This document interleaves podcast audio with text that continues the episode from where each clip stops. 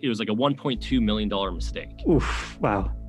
And so he approaches her and like, you know, she just feels horrible. And she's like, oh my gosh, right. I'm going to get fired for sure. And so he approaches her and he's like, what do you think I should do? And she's like, I think, she's like, I, I guess you should fire me. And he's like, why would I fire you? He's like, you just got a one point two million dollars training lesson. Wow. You have to recognize that mistakes need to be made. Mm-hmm. Not that not that mistakes might be made, but that mistakes need to be made. Mm. And those There's mistakes are part of the process. Yeah. yeah. You're listening to A Real Human Being, a podcast about conversation and connection and being human. My name is Josh Putnam, and I believe that everybody is worth listening to. That connection is powerful and healing, and that we need each other. Hello, everyone. Welcome into the show today. I uh, have a great guest for you today. Um, for me, I'm excited to talk to to this this wonderful young lad. That was a strange way to start.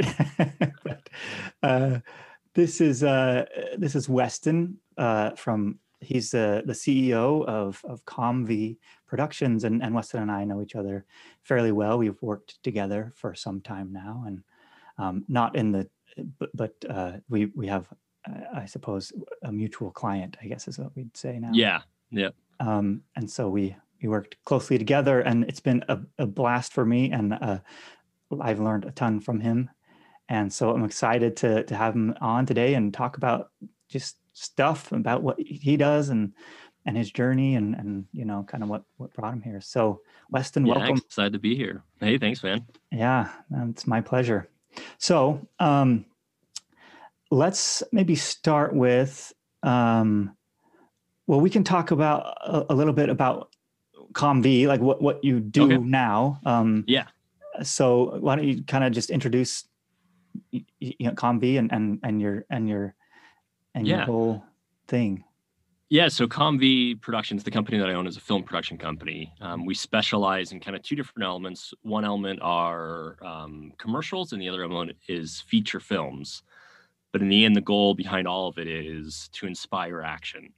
So we mm-hmm. per, we help clients bring to life oftentimes like very difficult to explain subjects in a way that is simplified and inspires their audience to action. And then mm-hmm. on the film side, it's we tell stories that we hope inspire people to positive actions, um, to be able right. to, you know, learn something about life through the the both good and bad, you know, portrayals of people's stories. Yeah, stories. Yeah, I mean, uh, we're mm. we're we're storytellers and story yeah hearers. I guess we love a story. you know. Yeah.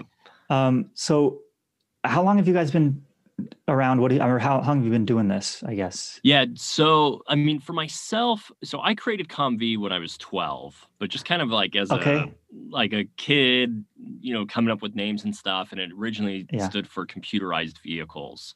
So okay. like I wanted to make cars, right? Uh-huh. And that's where C O M V as a name came. And then over the years, got into film production, you know, really heavily when I was in high school, um, just because of some friends that were doing it. And I was like, oh my gosh, that's so cool. Yeah. Um, and even before then I was kind of doing film stuff. So kind of like all my life, I've been doing film related things. Like I remember, I don't remember how old I was, but it must've been like seven or eight. But I remember as a kid, I would build like um, cameras out of cardboard and okay. I'd have like a shoulder rig camera and I'd go around like pretending like I was filming people. That's awesome. Um, And so that was kind of where the passion for filmmaking and telling people stories came from. And then C O M V, you know, came kind of when I was around twelve. And then um, it wasn't really until two thousand eleven that C O M V became an official film production company. Okay. Um, and so we've kind of been going strong since two thousand eleven. Awesome. Yeah, I was going to, that kind of leads into an, another question I had, because I, I was, yeah. um, so I've known you for a number of years now. A number of years, yeah. Because yeah, through through our mutual friend, uh, mm-hmm. Jason, and and I was always under the impression that you went to school for film. So uh, he told me yeah. fairly recently that like that you went to school for business.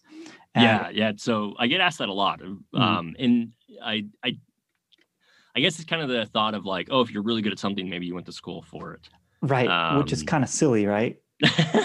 Like why why does that necessarily? you know, well, I mean, but yeah. I guess it's, it's just a limited kind of perspective. Yeah. Mm-hmm.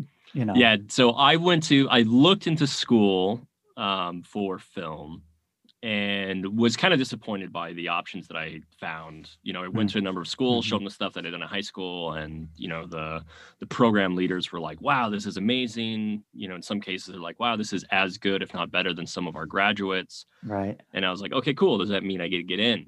And they're like, no, you still have to go through the application process and you still have to go through two years of generals and all this stuff. And it was like, yeah. what's the point? And so I kind of was discouraged. Mm. Um, and then had seen a movie, uh, Wall Street, Money Never Sleeps with Shia LaBeouf. Uh-huh.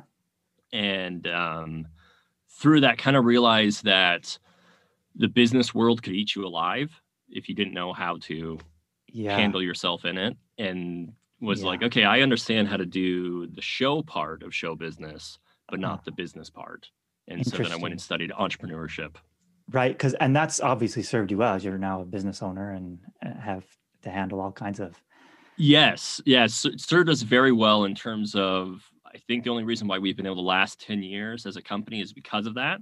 Hmm. Um, in our time, we've known lots of other film production companies who, you know, in some cases maybe were more talented than us and they, sure. you know, fell off the face of the earth because they were purely just good at the film production part, not at the business part. Right.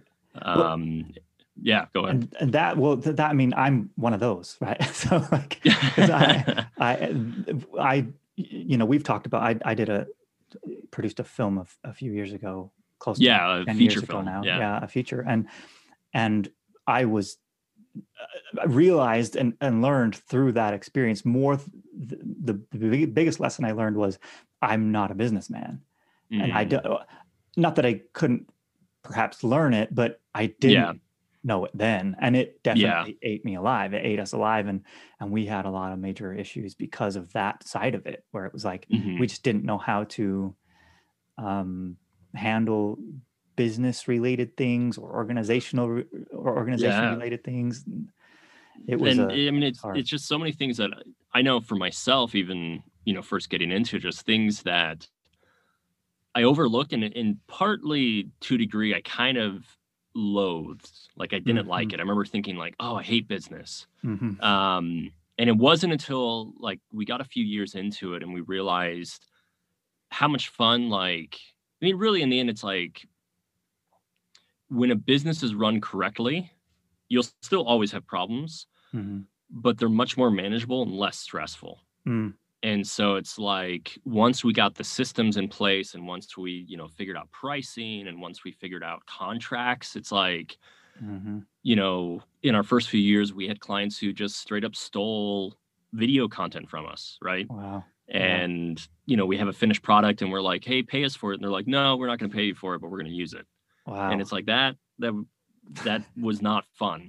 Right. And it's like right. now that we have systems in place to where when we finish a project, we've had it where, I mean, just recently, because of some of the stuff with COVID, we had a client who couldn't pay the last part of the production cost. Mm. And we have a contract that said, you know, this is what happens if that, that can't be completed. Mm-hmm. And it just made the process so simple because it was like, oh, this is how much you owe on it. Oh, sorry, we can't pay that because of COVID and stuff like that. Mm-hmm. And, you know, then it's like, okay, cool. So this and this and this is our property now. And, you know, that's just the rights of it. Right. And so it was like, all spelled out already. You had a condition. Yep, all spelled out. It, it, yeah, but it wasn't even like nerve wracking for us because it wasn't right. like, oh, um, yeah. It was just like, well, as per the contract, you know, right. such and such, uh, like, hey, sorry to hear that. We understand things are rough, right. but as per the contract, this is what it, what you signed. Yeah. And that was it. Right. Yeah. Makes it a lot simpler. I think that for us, in, in our experience, the emotion of the environment and the experience, yeah. right, mm-hmm. ended up taking on a well. T- it took over, right? It took yeah. over everything, and and mm-hmm. and so I think having a plan in place, having the contracts laid out and all the agreements signed, and you know exactly what's going on, and everyone has agreed to it. It, you know, in, mm-hmm. in writing, and and it does definitely make things, or would have certainly made things a lot yeah. simpler for us. Yeah, I mean, you had mentioned that um, even some of the relationships that you had when you were doing your mm-hmm. feature film now are maybe not necessarily broken, but you're not as close. Strained, yeah. Mm-hmm, yeah. yeah. And that was, um, I, I had an experience with our, um, currently our, our curriculum director. We have a, a, a film course segment of our company. Mm-hmm. And Shane, our curriculum director, who at the time was our vice president, um, this was like a few years into the business, and I needed some help with rent. Mm. And so I'd reach out to him and I said, hey, you know, can I borrow one hundred fifty bucks from you just so I can make rent? Mm-hmm. And he sent me, a, he was like, yeah, I'd love to help. And he sent me a contract. Mm. I remember at first I was like, I was like, geez, like, don't you trust me? Right. But then I realized as I, you know, read through the contract, it's like the point of the contract was because he trusted me and also because he valued me as a friend, he didn't want mm. money to get in the way of that friendship. Right. And that was the first moment when it was like, oh, wow, like contracts aren't about like um, being impersonal taking or... or, yeah, being impersonal or taking advantage of the other party. Right. Um, I mean, some contracts probably do, but, mm-hmm. you know, that's not their main intent. The intent right. is to actually keep those relationships positive by clearly outlining, here's what you agreed to, yeah. here's kind of the result. And then if you don't complete with it, here's the consequence. Right. Setting an expectation. Uh, yeah. Jason talks about that a lot in relationship mm-hmm. building, you know, setting your expectations and then, yeah. and then either, you know, meeting them or, or exceeding them, but yeah. you're, but you're aware of what the expectation is. So you make the agreement beforehand and, and, yep. and promise to, mm-hmm. to. Yeah. And it's like every, every time we ran into an issue with the client, you know, we add a segment to the contract for mm-hmm. the next client. And it's like, okay, that was, you know, that was an issue. Mm-hmm. And so now our contracts, um, when someone gets them, it has kind of the vision of like, you know, here's the audience we're marketing to, here's what, you know, we're trying to accomplish with it and all this stuff. Mm-hmm. Cause we even have it where clients come back and they're like, oh, you know, why'd you do this and this and this? You know, we were targeting males. And it's like, well, no, you know, as per our, our agreement and what we originally talked about, your audience mm-hmm. was females. And so, mm-hmm. it's, you know, it's like, so it's all outlined. And then we have the inclusions in terms of, you know, how many cameras are supposed to be on set, how many days of shooting, how many minutes of editing, mm-hmm. what's included, music, graphics, that kind of stuff. And we just outline all of it. Mm-hmm. And then we also started including in our contract the add-ons to where it's like, if you want, you know, an extra script or if you want an extra day of filming, this is how much it costs. Ah, okay. And it just makes it so easy to when a client comes in and says, hey, you know, love what you guys are doing. Let's do another day. Yeah. And whereas beforehand, it'd be like, uh, yeah, um, that's supposed to cost more money. And what? It's supposed to cost more money? Right. Now it can be like, oh, we would love to do that for you. Yeah. Um, as per the agreement, it is so many thousands of dollars extra per day. Right. And then like they, they can't argue. Right. Exactly. So it's, it's all, yeah, that's, we definitely needed that. but, but you got, I mean, as it, it sounds like you kind of, I think you probably had a, a, a bit of a, not a head start. I mean, you, you gave yourself that head start, but, but you, you had a bit of an advantage than over, over what we did, but you, you've, you did, it sounds like you did learn a lot by, by oh yeah. trial yeah. I mean, well. I think the, the advantage that we had was, you know, going to school, which helped a lot. Yeah. Um, and not, not really because of school, because of the people we met there. Um, right. I was fortunate to go to a, yeah, I was fortunate to go to a college that, um, was a college, not a university. Mm-hmm. And what was cool about this particular college is it was very small and almost all the teachers in my entrepreneurship courses were adjunct. So they mm-hmm. only worked part-time okay. and it was awesome because they would come back from, you know, one of our teachers came back and is like, hey, I just sold my business for six hundred million dollars. Let's talk about that. Wow. And it's like, oh, okay. So they had so, real world experience. Yeah, real world. I mean, these weren't like professors that had been, you know, teaching business ago. for the past twenty years. And yeah. it's like they owned a business thirty years ago. And it's like right. the business environment is so different now. Right. These were guys who just got off from, you know, doing their entrepreneurship stuff. And, you know, we had one sales teacher who was like, okay, guys, I got to do a sales call to, you know, this big corporation. Everybody be quiet and I'll put them on speakerphone. Oh, wow. And so he like, you know, runs through the whole thing. He, you know, runs into the gatekeeper and builds rapport with the person and then, yeah. you know, goes through and, and kind of works his way into talking with the guy who he needs to talk to. Um, yeah. And so you know, that was some advantage that we had.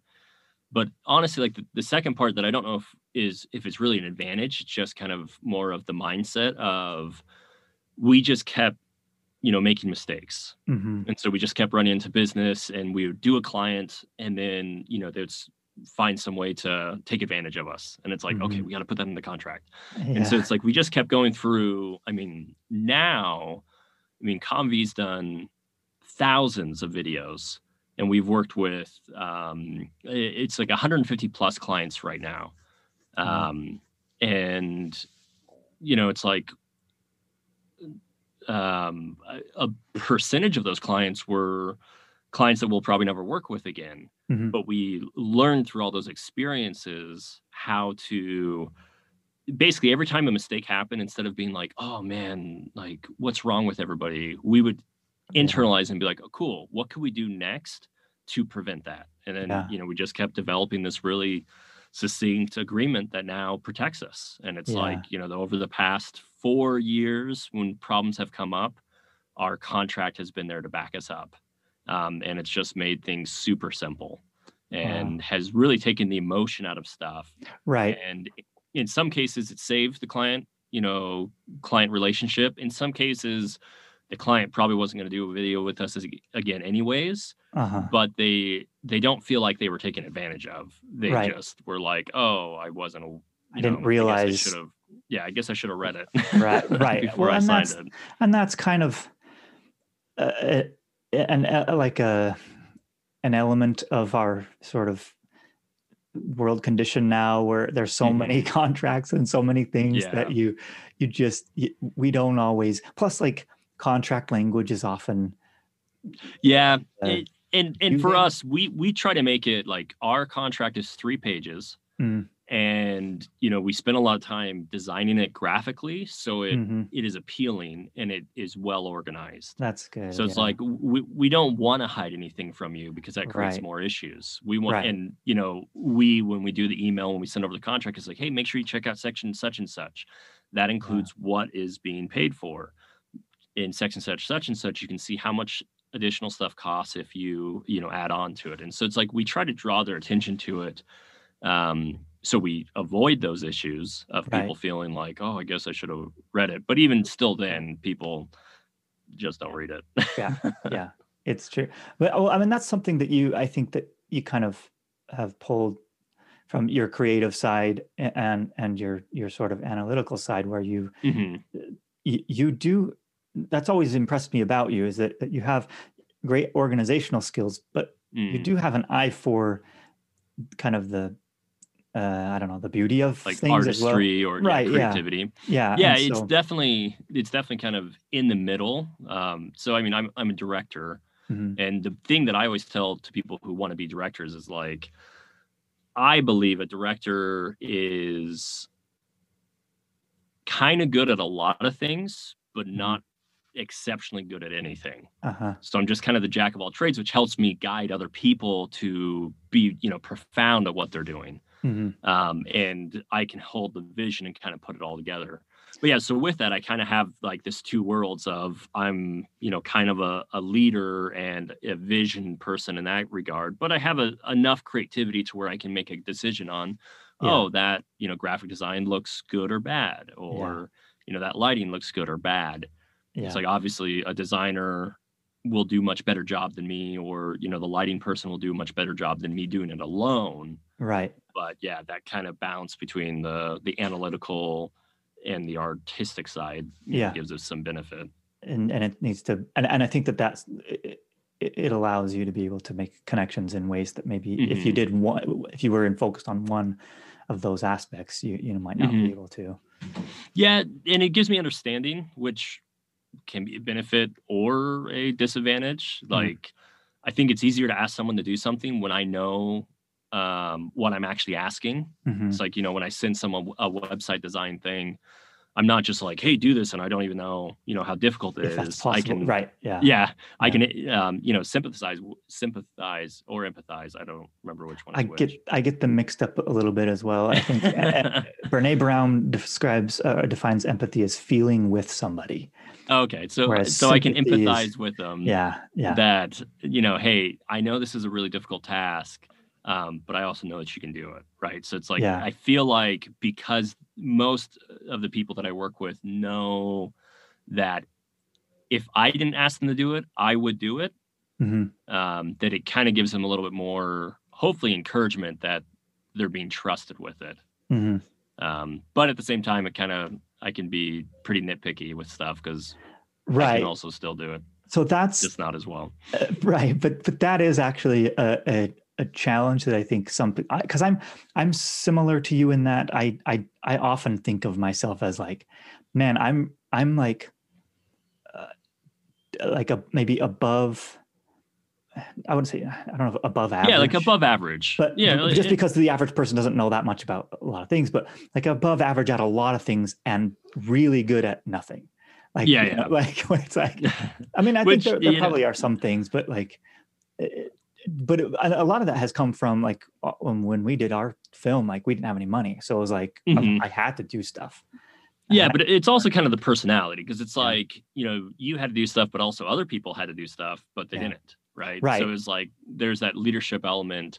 Um, and, you know, that's what makes a great director, I, I believe, to where, um, you know, you have a natural drive for, for learning, mm-hmm. um, which will propel you to learn a more than normal amount about a lot of stuff. Mm-hmm. But then at the same time, the hardest part, I know for me, delegation was always, and still kind of is, the hardest thing for mm-hmm. me to deal with.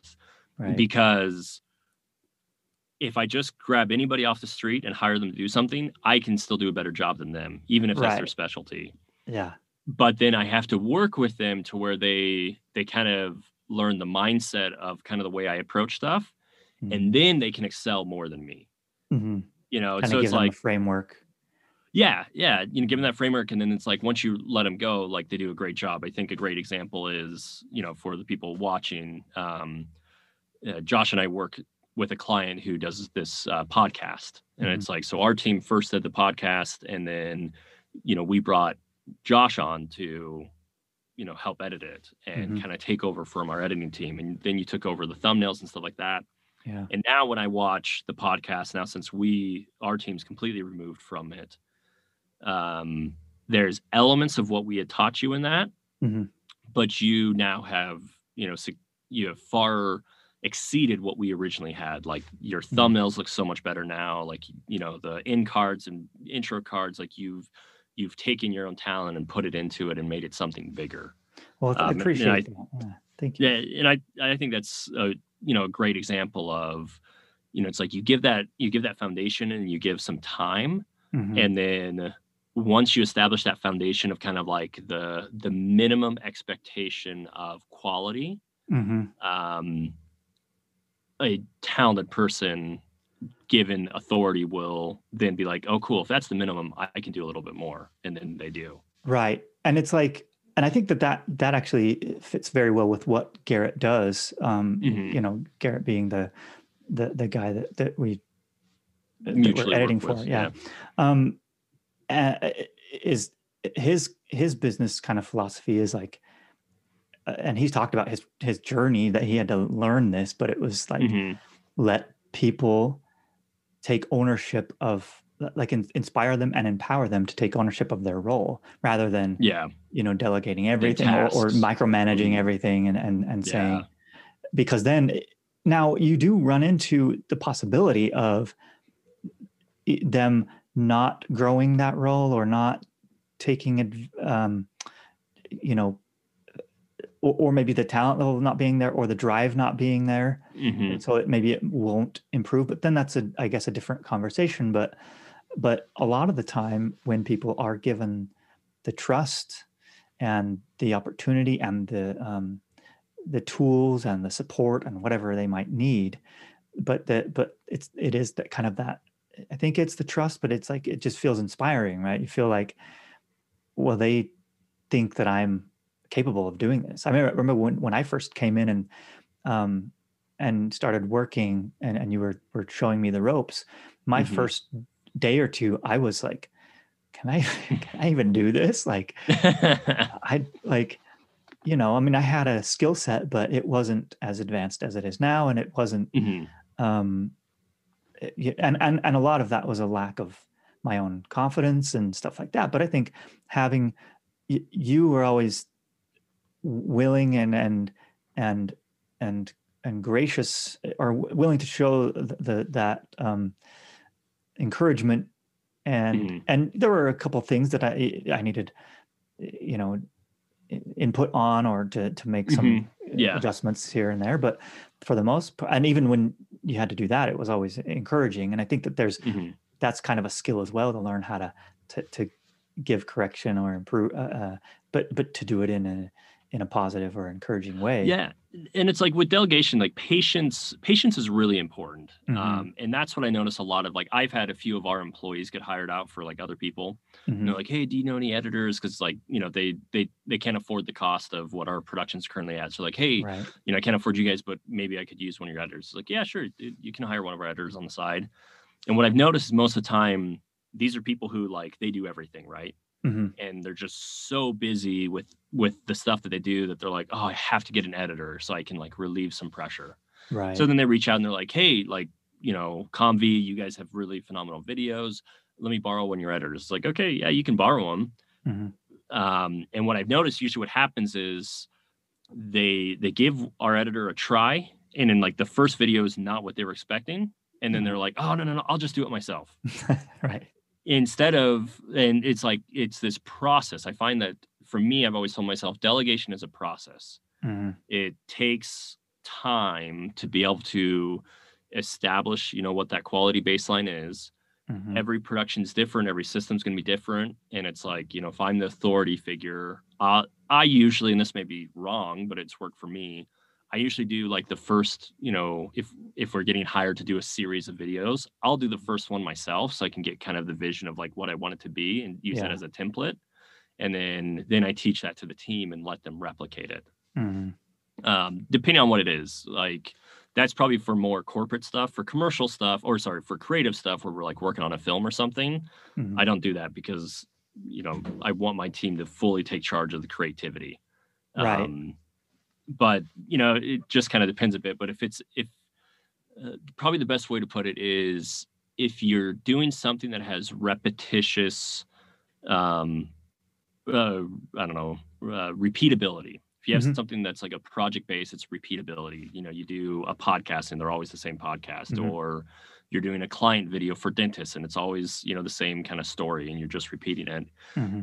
That type of delegation takes a template, which is kind of your your standardization of quality. Yeah. And then it takes multiple training sessions that you have to recognize that mistakes need to be made. Mm-hmm. Not that not that mistakes might be made, but that mistakes need to be made. Mm. And those There's mistakes are part of the process. Yeah. Yeah. 'Cause it's like the more that you make a mistake, the less likely you're to do it. One of the mm. great examples that I heard from one of our entrepreneurship teachers, he was talking about early on in his career, um, this, oh no, no, actually it was, it was a client that we had worked for. He was talking about, he had this big printing press and he had hired this woman um, to come help him with the printing press. And she made a mistake that, um, dis- that destroyed one of the rollers on their printer and mm. backed up their, like, you know, killed a whole bunch of orders, and they were backed up for like two or three days. Wow. It was, you know, like it was like a one point two million dollars mistake. Oof, wow.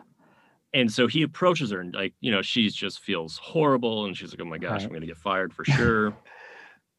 And so he approaches her and he's like, "What do you think I should do?" And she's like, I think she's like, I, I guess you should fire me. And he's like, "Why would I fire you?" He's like, "You just got a one point two million dollars training lesson." Wow. He's like, I, "Do you think you will ever make that mistake again?" She was like, "No." And he's like, "Good, because I don't think you'll ever make it again." So mm-hmm. it's like, why would I fire you if you, you know, if I just paid one point two million dollars to train you on a really important lesson? Right. Um, and that, I think, you know, was a really big insight for me, where it was like, oh yeah, like mm. mistakes, you know, if you can bring up mistakes and failures, which is part of life, in a way that's like, hey, like, no worries. Let's look at what you did. Let's look at what the result was. And let's look at why that isn't the desirable result. Right. And then most people won't ever make those mistakes again. That's interesting. What a great way to look at it, because you're right. Mistakes are inevitable, right? Mm-hmm. And I had never really thought of it and, as... And necessary. That's what uh, I was going to say. Think, I'd, yeah. I, I'd never thought of it that way, as like taking it a step further. You need them. Mm-hmm. Yeah, and that's really like the the point of business, the point of my employees, is I find ways for them to make failures early and often. Mm. Mm. So we can learn from them. And by the time it gets to the point where it matters, we're not making those mistakes. I mean, this mm. even goes back to the way that we do film production. Um, we do some, something that we call live action storyboarding. Um, mm-hmm. We also call it shot blocking, mm-hmm. where we will, either a commercial or a film, we'll shoot the whole thing, you know, just in our backyard. Yeah. And so it's like, we've got the shot list, we've got people who are standing in for the, the actors, and we yeah. run through every single shot and we edit it together and we see, how does it flow? How does it work?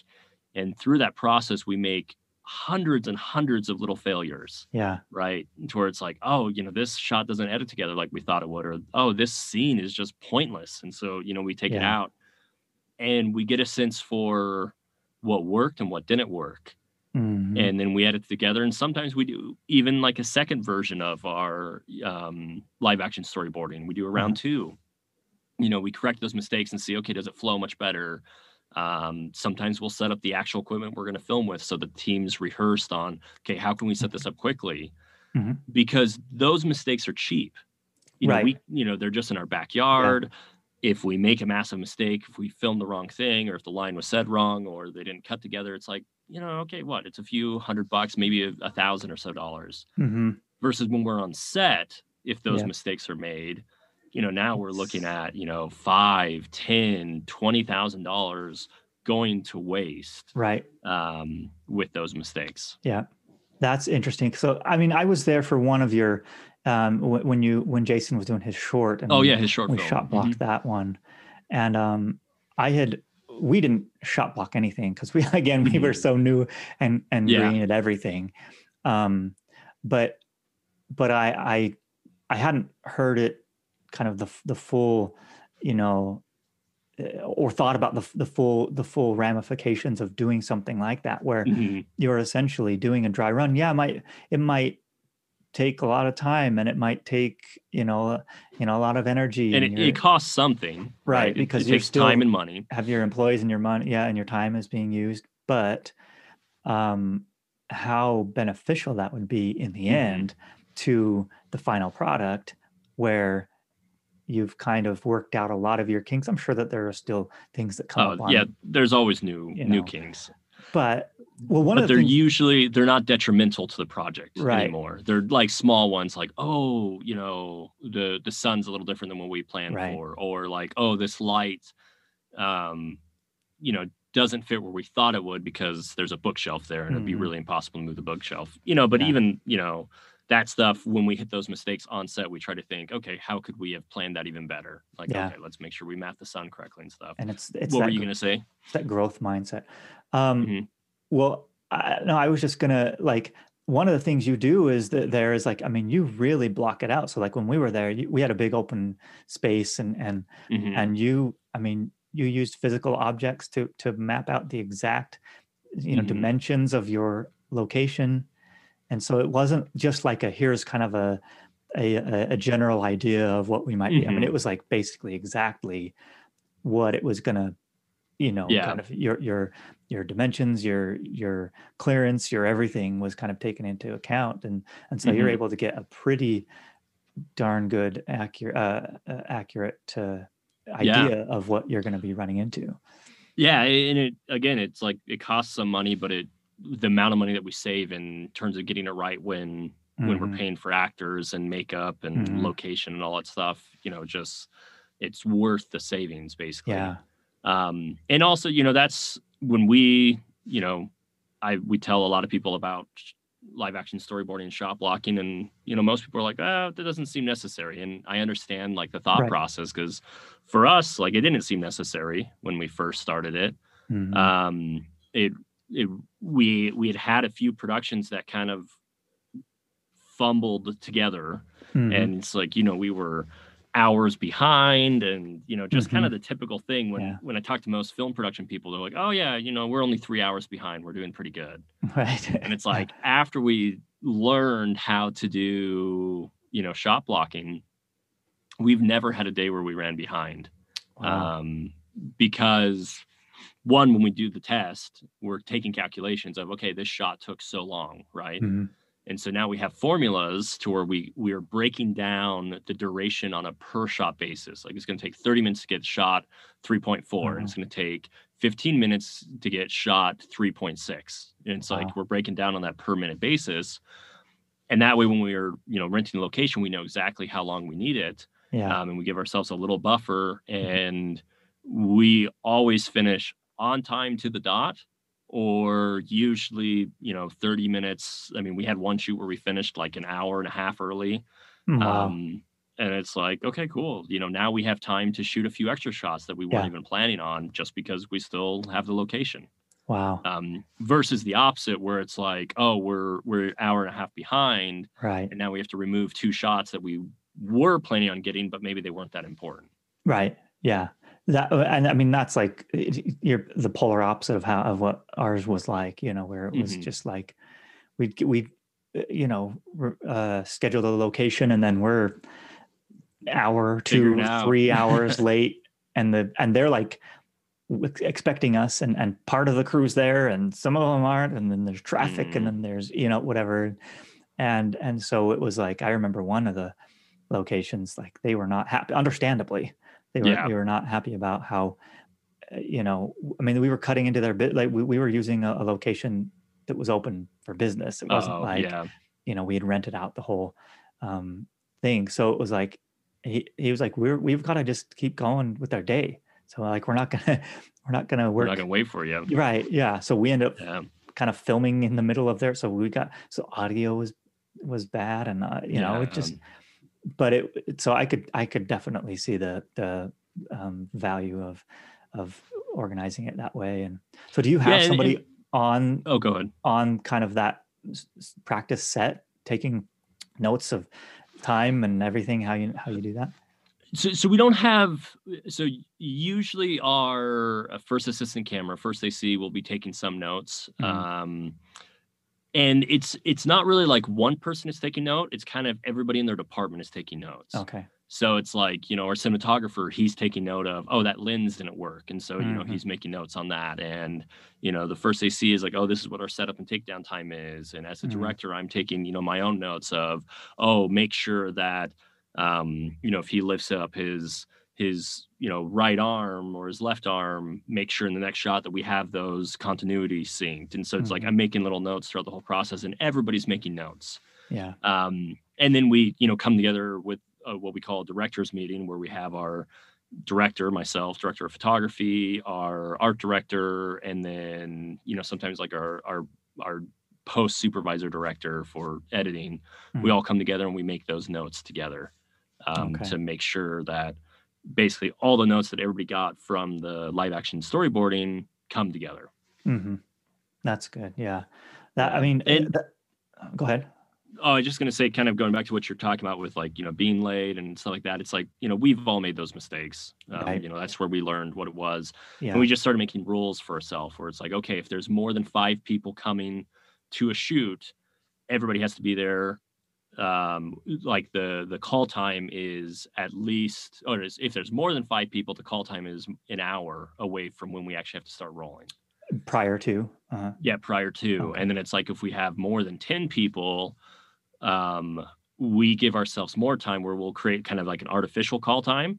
And mm-hmm. then it's like, we create a thirty minute buffer on top of that to where it's like, we're telling you to come at at nine thirty, we know that everybody will eventually arrive by ten o'clock. So the actual call mm-hmm. time is ten o'clock, but the communicated call time is nine thirty. Okay. Gotcha. And it's like, you know, we just kind of created rules for ourselves yeah. um, that help us kind of manage, you know, people and schedules and, you know, um, issues that always arise with traffic or people yeah. run out of gas and stuff like that. Yeah. yeah, we ran out of gas one time on our, our way down to, we were shooting down in Mapleton, which is, oh yeah. for those who don't know, we're both here in Utah. So that's, it was like an hour and a half away from, from, Jeez. from where I am, you know, mm-hmm. and, and we ran out of gas on the freeway. And we were, we were, we were really close to the, to the exit. So we were able to just pull off and, Push it. and, and get, well, we just, there was, there was a, a gas station like within a mile off of the freeway. Oh, okay. So, so we just, we just went and, and uh, walked to it and bought a gas can and, oh, and put enough gas in that we could oh, get it man. to the location. I mean, yeah, it was. Yeah. And it's like, you know, errors happen like that. I mean, yeah. even, even despite all the planning that we have, like we still run into some big ones um, mm-hmm. on occasion, but the idea is that we, we go into a project knowing that we have to make failures. And so mm-hmm. I just tell people to ask yourself, like, okay, when do you want to make this failure? Do you want to make it while the client's on set or before the client's on set? Mm-hmm. And it's like, you're going to have to make the failure anyways. Um, right. So it's like, let's figure it out. Because, I mean, with all failures, you don't know what the failure is going to be. Yeah. And so right. you know, it's sort should... of part of the thing. Mm-hmm. You know, that, yeah. yeah, that's really interesting because, like, I think it kind of speaks to that whole... You've got that that growth mindset versus fixed mindset, you know, where mm. where you and and I've struggled to kind of break out of that fixed mindset where you, where it's like this is how it has to be and there's no adjustment there. Mm. But when yeah. when you can learn how to how to adjust and how to see things as um, not just uh, uh, not just okay, but but even valuable, you know, mm-hmm. um, that. I like, I think that your s- sort of longevity and success, you know, has speaks to, to, um, the benefits of that, of being able to just say, okay, this is not the end of the world. In fact, it's probably a good thing. And let's, it's probably the beginning the, of something much better. The value. Yeah. So how, how long did it take you to kind of develop that? Or were you, have you always kind of been blessed with that ability? Oh, to develop the, the ability? Yeah. Um, hmm. That's a good question. I mean, I, I definitely think like the way in which I was raised and, mm. you know, the people I was around, they're just, you know, in some of my own like strengths, inherently, I tend to lean more towards possibilities. Mm-hmm. Um, and that, um, I don't know, just like failure was never...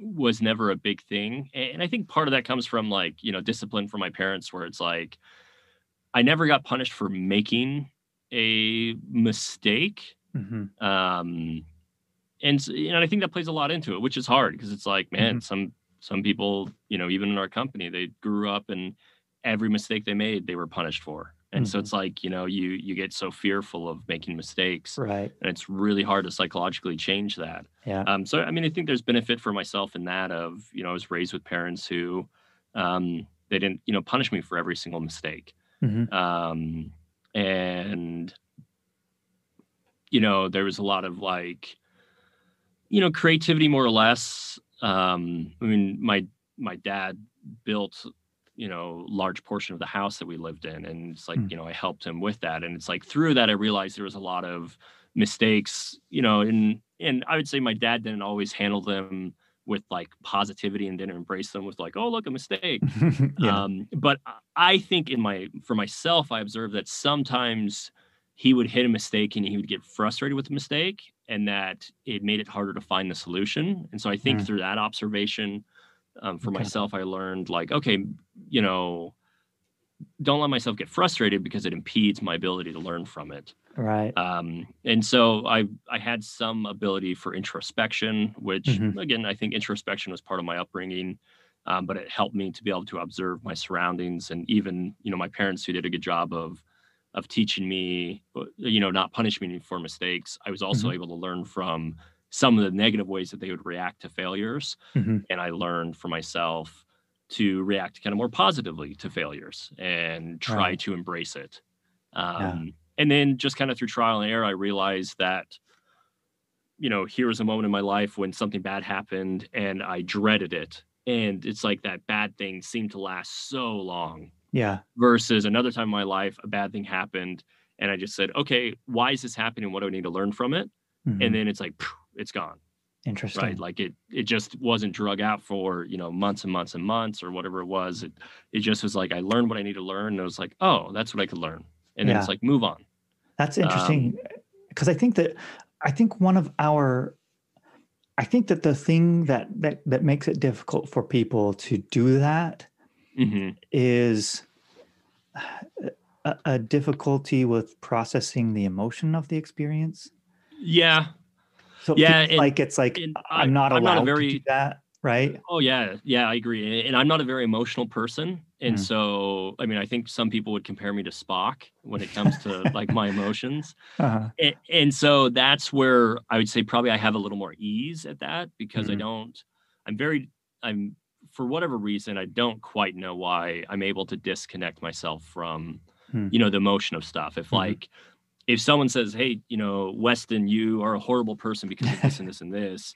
Um, I mean, it still hurts because we're human beings, but it's like, I can disconnect myself and try to kind of focus on like, oh, why are they, you know, saying this? Is it yeah. valid? And it's like, I start asking myself like, okay, I kind of like put it into a bucket and it's like, okay, this could be a valid critique of myself. Uh-huh. And then I go ask like three or four other people. And I've realized that, you know, if one person alone says something that's wrong with you, then it could actually be something wrong with the person. Right. Right. Yeah. If two people say the same thing are wrong with you, then it probably has more validity. Mm-hmm. If three people say the same thing is wrong with you, then it's like, yeah, you're you're the one that's wrong and you got to correct it.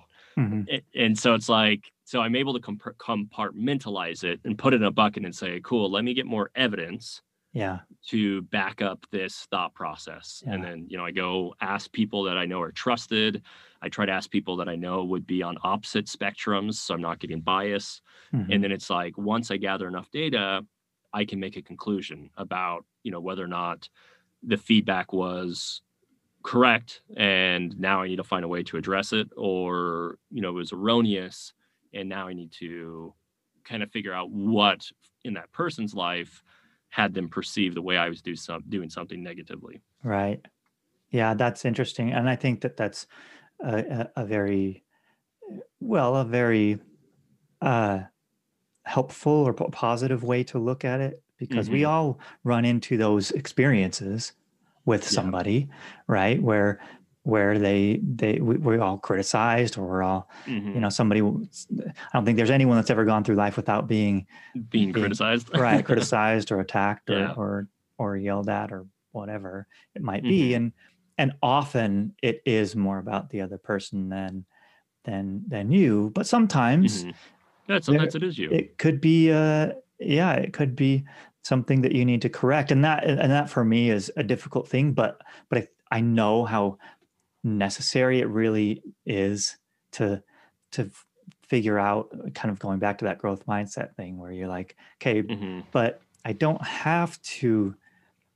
Um, I don't have to be disempowered by this. I don't have to be, that doesn't have to yeah. ruin my life.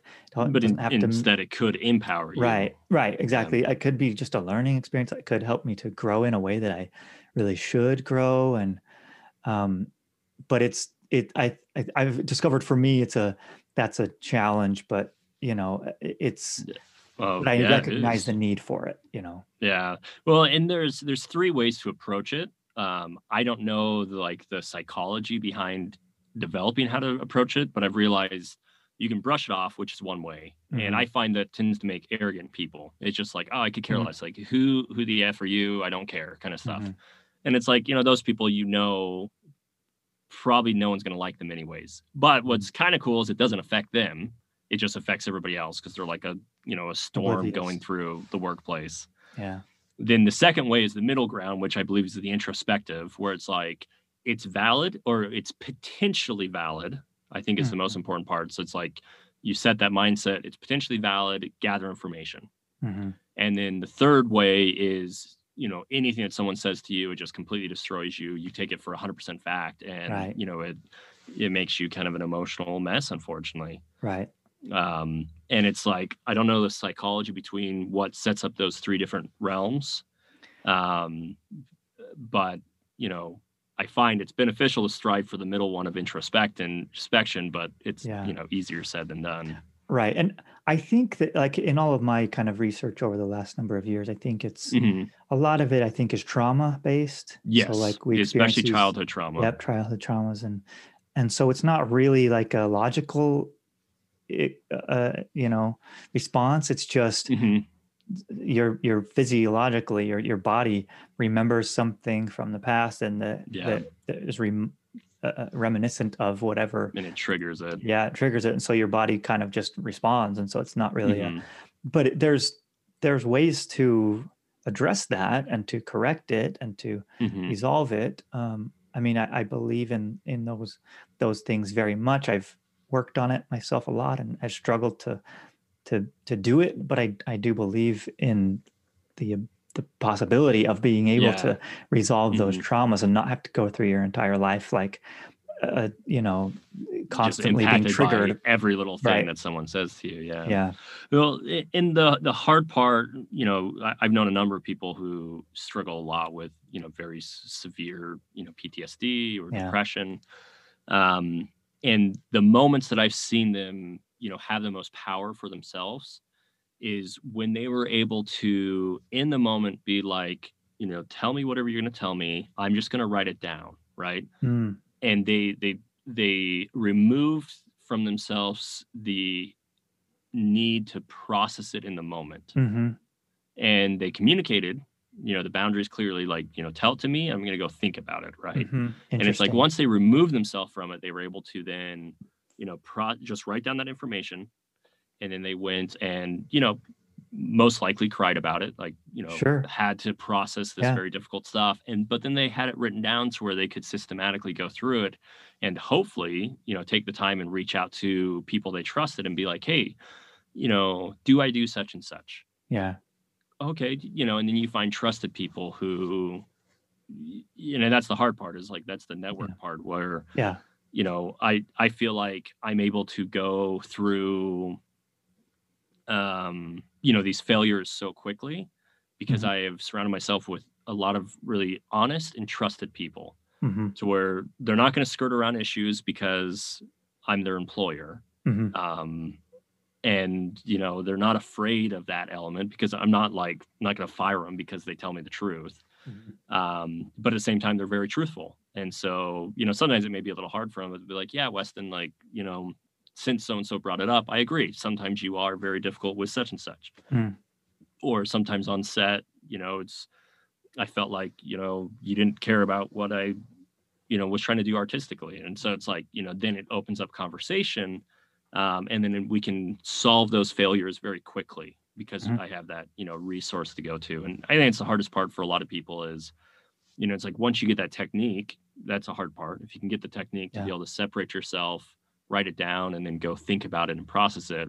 The second hard part is who's that support group that you have mm-hmm. that's going to help you? Because I find most of the time we surround ourselves with people who tell us what we want to hear. Right. Which is not beneficial because then it's like, oh, no, no, no, you're the best. Like, no, yeah. no, no, he, he's just an idiot. Right? right. And it's like, well, that doesn't help. right. I mean, it might be true, but it it, it could be true, but, it, but most of the time it's not. Yeah. But, in but terms I mean, of, yeah, I think that like the, the, the balance, the hard part is that is finding the, the right people who are going to be, because I think that the emotion of it and, and um, is, an important part or a big part of it. And so mm-hmm. it's, and I've found for myself, I need somebody, I'm, I'm okay with somebody telling me the truth. And, and if it's, if it's something I need to work on and, and need to improve on, I'm, mm-hmm. I want to know so that I can yeah. get better, but I also need gentleness in it, you know, yeah. in the conveying of it. Yes. Um, so, which is fine, you know, perfectly fine, but it's it's it's definitely a difficult skill for people to to yeah. um, master and, and it, to be gentle. It takes a lot of, and I don't know how much like humility plays into it. Yeah. Um, I think sometimes in my mind, I I mistake trauma and lack of humility because um, mm. mm. I think sometimes trauma brings up a lack of humility because like you can become so damaged as a pe- person. Mm-hmm. It's like every little thing is always attacking you as an individual. Right. Um, but it's like, you, you know, that's, that's what it is. Like, it's difficult. It's like, how do you, it's not necessarily right. just becoming more humble is going right. to help you. Right. Oh, I just sometimes becoming more, more humble, you're going to take more crap from people. And then that's, you know, even worse. Right. Right. And yeah.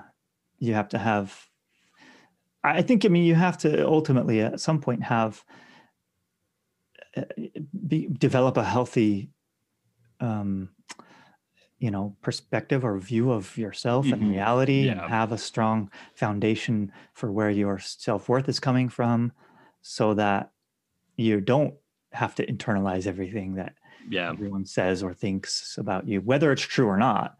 You know, mm-hmm. because truthfully, I think like, so I wrote this little book a couple of years ago and, mm-hmm. you know, called You Are Enough. And, and I've thought a lot about that concept as I've heard some people talk about, like um, recently came across kind of a, a, a video speaking against that concept of you are enough. Oh, it's, it's kind of like, because it's kind of it's it's it's it's kind of around in the zeitgeist, right? This this idea you are enough. Everyone's kind of talking about that, or have been for the last couple of years.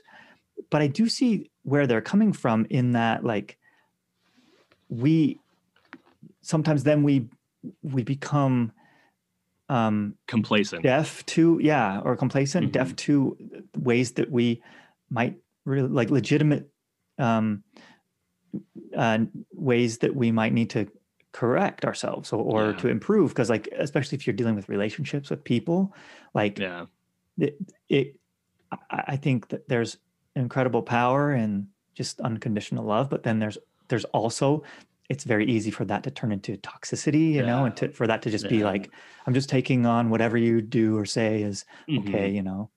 So, and that's difficult because it's it's in my mind it's like you are enough mm-hmm. and you can improve. Right. But it's like, right. if you're not in the right mental state, all you hear is, and you can improve.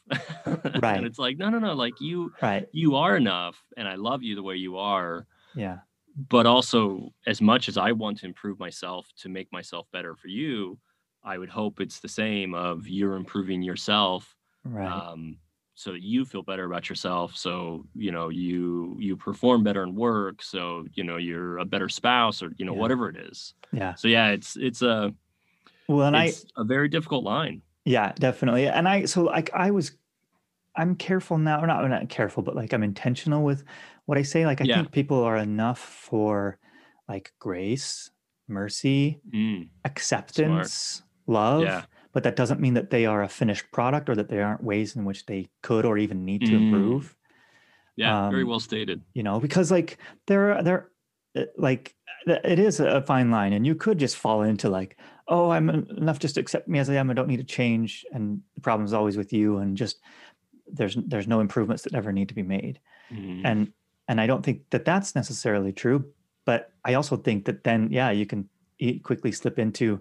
Well, I'm never good enough. I can't ever, you know, I'm not good enough yeah. for that acceptance or for that kindness or for that, you know, love and help, whatever. But yeah. And that's like, you know, admittedly, that's the probably the hardest part I struggle with in both like personal relationships and business relationships is, hmm. um, you know, I, I tend to be pretty demanding because I, you know, my, my whole life is about problem solving mm-hmm. and it's about making failures, improving. Mm-hmm. Um, and so I expect that of myself and inherently I expect that of others. Um, but it, it definitely is hard for people to perceive that it's like, I, I absolutely love you the way you are, mm-hmm. or else I, I wouldn't have you as part of this company. Mm-hmm. Um, or, you know, as a, a relationship in my life. Um, but at the same time, you know, I, I want you to feel happy about stuff you accomplish. Right. Um, and I haven't found the balance. Well, but I think that um, you've done a pretty good, I mean, you have with me at least where it was like, I mean, there are a couple of things where it wasn't like huge mistakes or anything, but mm-hmm. things that I, I needed to improve on. And you were, I thought you were pretty gentle with it and just, you, yeah. you where you were, you were, you were, you found that, that tool at least of like compliment somebody and, and give, fill mm-hmm. them up um, at least as much as you are going to ask for improvement or correction, you know, mm-hmm. so that then it's like, it's not like, oh, they're only ever asking telling me I'm doing something wrong, you know, but yeah. And, and you've talked about your patience that you've developed, and you've, and you've seen the mistakes as actually beneficial and stuff. So I think, yeah, mm-hmm. you're doing all right, you know? Yeah. But, but that's where, like, it's also helpful. We found that it's helpful to have other people who are opposite personality to me. Mm-hmm. To where it's like, um, sometimes we found it helpful for certain individuals where it's like, hey, go talk to him about mm-hmm. like the thing you're experiencing. Um, that way it's like, you can get some really awesome positive reinforcement that isn't asking you to improve. Yeah. Yeah. And then it's like, it, this is always the hardest part is, um, the things that make people strong in certain areas also are weaknesses, right? Yeah. It can become. So it's like, you know, Steve Jobs, um, I, I think Steve Jobs is a genius when it comes to strategy. You know, mm-hmm. he's just hyper-focused on strategically, how can we accomplish this? But with that hyper-focus, he, in his, you know, relationships also became a jerk because it was right. like, if you're not hyper-focused on the same path, screw you kind of thing. Right. Yeah. And so it's like, you know, it's that balance of asking him to change or soften up in that focus. Does that hurt the stuff he's been able to accomplish? And that's Production. always kind of that, that, yeah, it's always that push and pull. Yeah. You know, I, I think there's always a little bit that you can give, but it's like, you know, I had one of our employees be like, you know, Weston, you're always trying to solve problems. Like, could we just stop? Mm-hmm. And it's like, you know, part of me, as I was thinking about it, it's like, yeah, but that's, that's why our clients love us. And that's why we are where we are. And that's why we haven't, you know, yeah. fallen apart as a company, because we're constantly problem solving. Yeah. Um, do I understand the sentiment that sometimes it can feel like too much? And it's like, okay, how do I check and balance that? Mm-hmm. But it's like, you know, the hard part, and I don't have an answer for it, but the hard part is like, if I stopped problem solving, which would please, you know, the individual who is saying that I problem solve too much, uh-huh. it would also destroy all the things that they enjoyed about, you know, working here as a company and the progress that they've seen and stuff like that. And so it's, right. it's always that balance. Yeah, definitely. And trying to find kind of the sweet spot there. But, mm-hmm. and I think that there are ways to, to find it. Um, but it just, yeah. like, like you said, it's just a process that you, and some of that is just relationship development, and you're kind of learning, you know, well, maybe with this specific person, I can take a little bit different approach or, or whatever, but mm-hmm. you know, yeah. I, and w- what we implemented, I mean, this is kind of a little more on the business side. What we implemented was, um, I hate the idea of like human resources, H R departments, because mm-hmm. most of them are just pathetic. Uh, most of them, one, they hired just the, like some random person. Mm-hmm. And it's like, oh, here's some dude from, you know, I T department. He's going to be H R. It's like, okay, you get the most unsociable person in the world to be in charge of your H R. Mm-hmm. Um, but then also a lot of times it's like, here's someone that you can go complain to. And then it's like nothing happens, but you vent, right? Right, yeah. And it's like, in my mind, that's the wrong philosophy, because then you're allowing, you know, basically just people to be complaining about stuff, but never, never finding the solution. Right. And so it's like we implemented it in, in our company where, you know, we encourage, and most of the people on our team do a pretty good job of, if they have a problem, they'll approach the person they have a problem with. Uh-huh. Um, and that's just kind of through hiring people and hiring the right people. But when the occasion does arise that someone doesn't quite know how to resolve a problem or a conflict they're having with someone, we have what would be kind of like an H R department. We have an, we have a few individuals who you can go to to get suggestions on how to solve the problem. Mm. So it's like you still, it's still on you as the employee to solve it with your coworker. Uh-huh. But we have some resources support. for you to, yeah, we have some support to be like, hey, here's yeah. the situation. Oh, I, you know, that's horrible that you're feeling that way. What about this and this and this and this and this? What do you think about trying this? Okay, right. well, let me go try. Right. Right. Interesting. And, and and so it's like, you know, empowering people. And that's kind of what we found is, you know, even for myself, like as I struggle with these things that are, you know, both a benefit for running a successful film production company, but sometimes can be difficult on the relationship side. Yeah. It's like having those outside perspectives that I can go to, or employees can go to, to, to navigate ways to you know, see it from other people's understanding. Yeah. Yeah. And I think that that's, that's always kind of has been a, a balance as well, where you're just in relationships and, and, and probably business relationships might be a little bit different. There's just an, an added element there, but where it's like, uh, for one thing, I think people, oftentimes people do just need to be heard and validated for yes. their, their frustration mm-hmm. and, and then they can just let it go. And, and there's yeah. incredible value there, but then that can, that can also lead to, um, it, where, where maybe they're not actually letting it go, but, but they're just, mm-hmm. it, they're it's of, unprocessed, right? It's unprocessed. And, and that they might be, um, even sometimes it, it becomes commiseration rather than, yeah. you know, um, processing yeah, or, or, or validating or whatever, because it's like, mm-hmm. you know, you, so that, that is kind of a fine line as well. Like even in relationships I've found where, um, outside of a workplace, it's like, I, I want to, I just, sometimes I do just, in fact, a lot of times I just want to be heard and have my frustrations validated. And then I can kind yeah. of have that support. Um, but then, but then I've experienced quite often where it's like, they're like, yeah, that, this person is stupid, or this is, you know, that's awful. And then they're so, and then they get frustrated by it just as much as I was. And then it just, because you kind of like feed off of each other, and then it just mm-hmm. actually makes the problem even worse, worse rather than yeah. like actually processing it and, and kind of letting it go. So it's kind of a, a balance, I think, that we have to learn how to, how to do. Yeah. Yeah. And I think it kind of goes back to the same idea. It's like, give yourself time to process it. Yeah.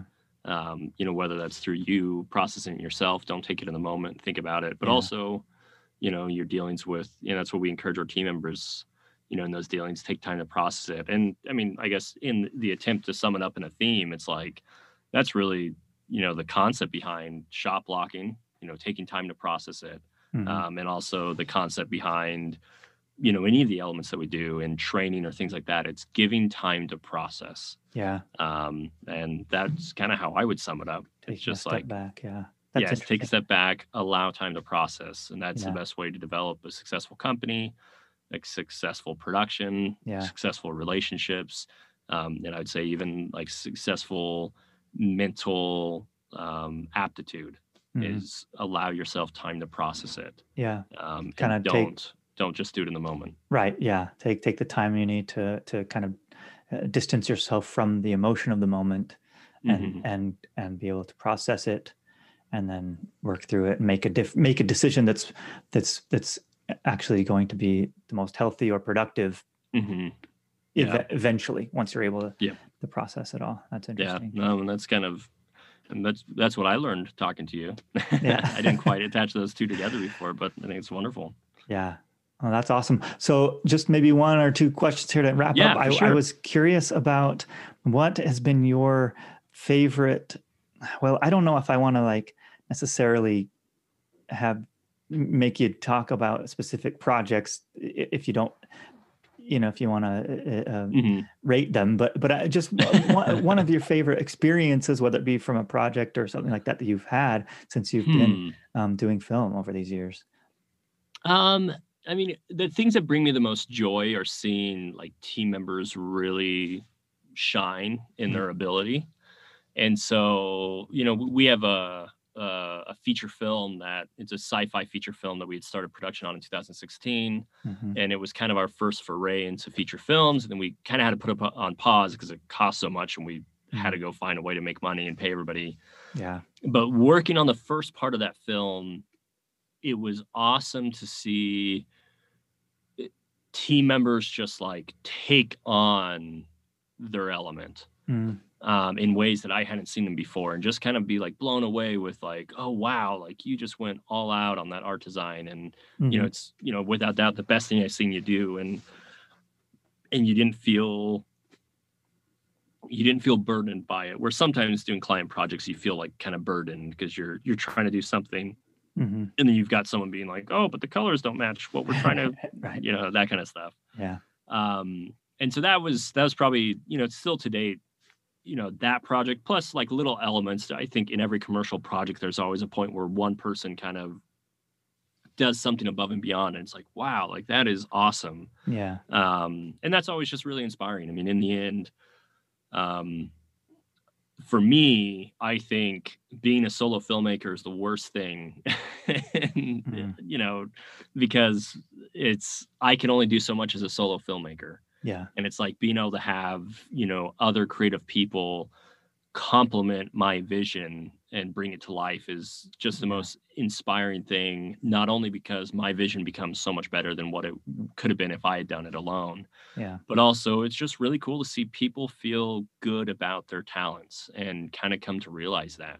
Mm. Um, so yeah, those, you know, that's probably what is the most standout moments for me. Yeah, that's awesome. I mean, that definitely one of the bigger lessons I learned on our production was that it, it takes a, man, it takes a team to make a good it product. Takes, and, yeah, you know, you've got to have that, have a good support system there.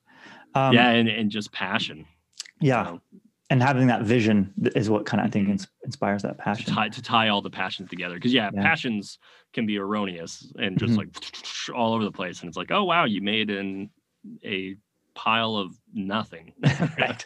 Yeah. But if you have that vision to take all those passions, yeah, merge them. Pull them together. Um, okay. One quick, one last thing. I was curious. Yeah. So if you were um, to give advice to mm-hmm. an aspiring filmmaker out there who's just really interested, passionate about whether they be young or old or whatever, they, they mm-hmm. haven't done much, or maybe they've done a little, but they don't really know maybe the steps to move forward or where to start or um, um, to go from wherever they are. What would be yeah. kind of your your your initial just response, starting point for somebody who wants to do what you do? Um, yeah, I, that's a wonderful question. My immediate thought goes back to what we talked about, you know, the shot blocking and the mm. uh, you know, live action storyboarding. Um, find ways to make mistakes early and often. Probably the an example that I learned that was really helpful to me is like if you're on a street and you've got, you know, ten um stoplights, do you wait for all ten stoplights to turn green before you start moving, right, or do you wait for just the one right in front of you to turn green? Yeah. And that's kind of, for me, it's like I get nervous about, you know, working on these, you know, projects worth tens of thousands or hundreds of thousands of dollars. Mm-hmm. And my way to counteract that nervousness is, what's the simplest thing that I can do right now? Okay, cool, like we have the script done. Mm-hmm. Or, you know, maybe even the script is a hard thing to do. So it's like, okay, the outline. So it's like, mm-hmm. you know, what's the simplest thing I can do right now? Or it's like, okay, filming is so daunting and getting actors is so daunting. It's like, okay, cool, I've got my best friend. Let me ask him to come stand in front of the camera and we'll do some shot blocking. Mm-hmm. And it's like all of a sudden, like the the fear starts melting away. Mm-hmm. And by the time you get to the production, it's like the fear's gone. And it's like, oh, this all just makes sense. And it was so much easier than I thought it would yeah. be, you know, to a degree. Okay. Yeah. So it's that. Like, you know, find those ways just to start, just to start moving.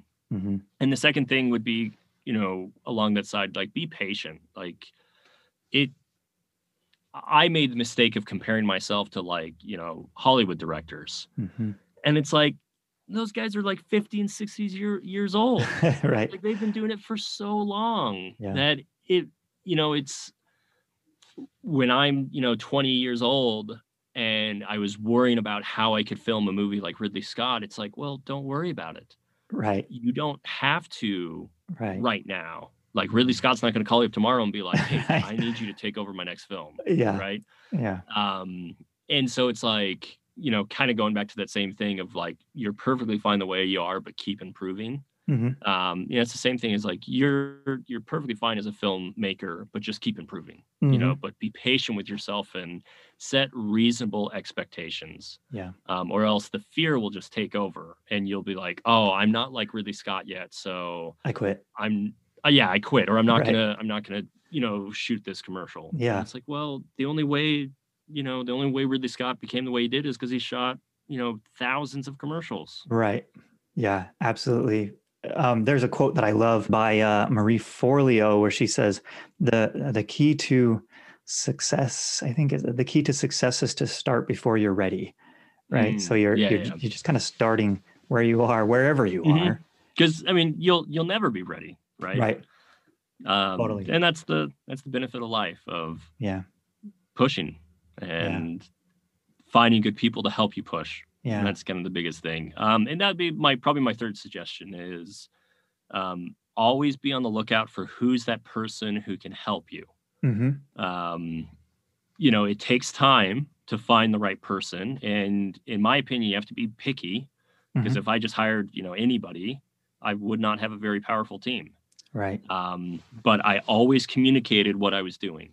You know, everybody mm-hmm. knew Weston's, you know, the filmmaking guy. Yeah. And then people start getting attracted to it. And you find some people who are like, oh, dude, I want to make films. Can I be your editor? And it's like, uh, have you ever edited? And they're like, no. And it's like, okay, well, do you want to try? No. And then it's like, okay, well, that's not really the right person. Right, right. But then other people, it's like you notice their talents and you're like, hey, dude, you're really good at, you know, these, you know, that's how we found our writer, mm-hmm. Jacob. It was like, wow, dude, your poems are crazy. And these short stories are amazing. Have you ever thought of writing, you know, a, a movie? No, never thought about that. You want to try? Yeah, sure. Mm-hmm. And it's like, then you kind of test it and you figure out like, wow, mm-hmm. you know, this. And now, I mean, our stories are amazing, and it has nothing to do with me. It has everything to do with our writing team coming up mm-hmm. with these phenomenal ideas. So like, that's the third thing is like, always be on the lookout for additional talent. Yeah. But don't be desperate for additional talent. Mm. Um, yeah. Because if you get desperate, you just get a bunch of losers. Right. So won't help you. Yeah, that's that's a fine distinction, but that's mm-hmm.